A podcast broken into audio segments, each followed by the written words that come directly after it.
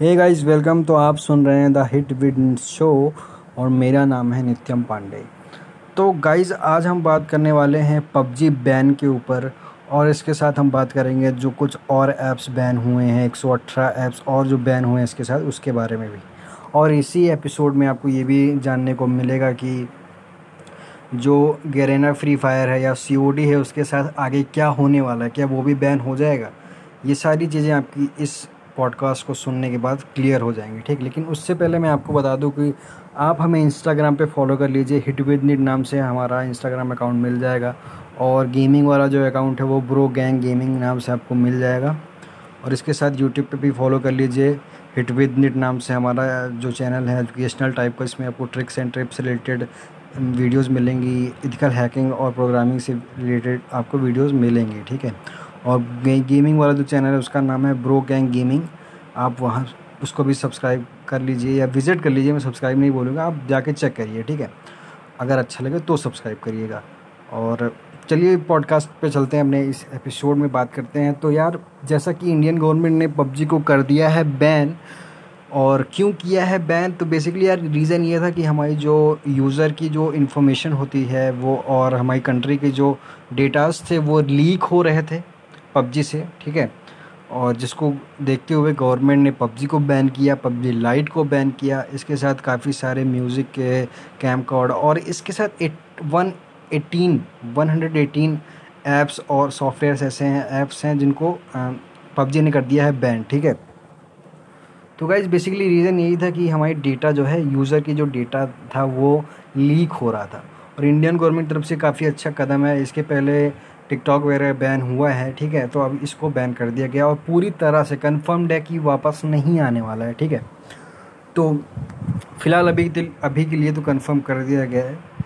बाकी यार, अगर हम बात करते हैं कि आगे क्या होने वाला है, कि फ्री गरेना फ्री फायर का और सीओडी और जो इस तरह के गेम्स हैं बाहर के, उनके साथ क्या होने वाला है? तो गाइज़ अगर फ्री फायर की बात करें तो फ्री फायर भी उतनी ही परमिशन माँगता है जितनी पबजी माँगता था हमसे।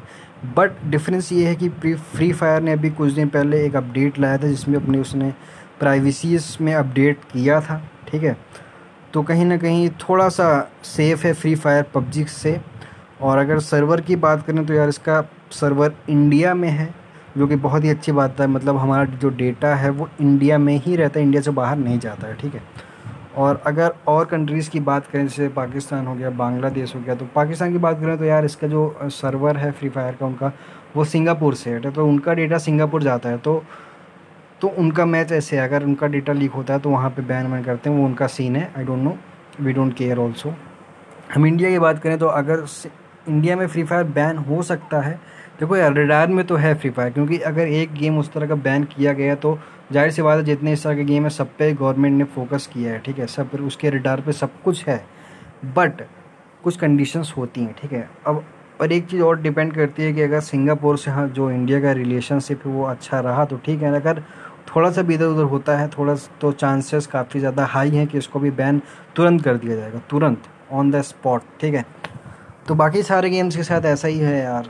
जैसे सी ओ डी की बात सी ओ डी की बात करें या फ्री फायर की बात करें, और भी जो गेम्स हैं, ठीक है?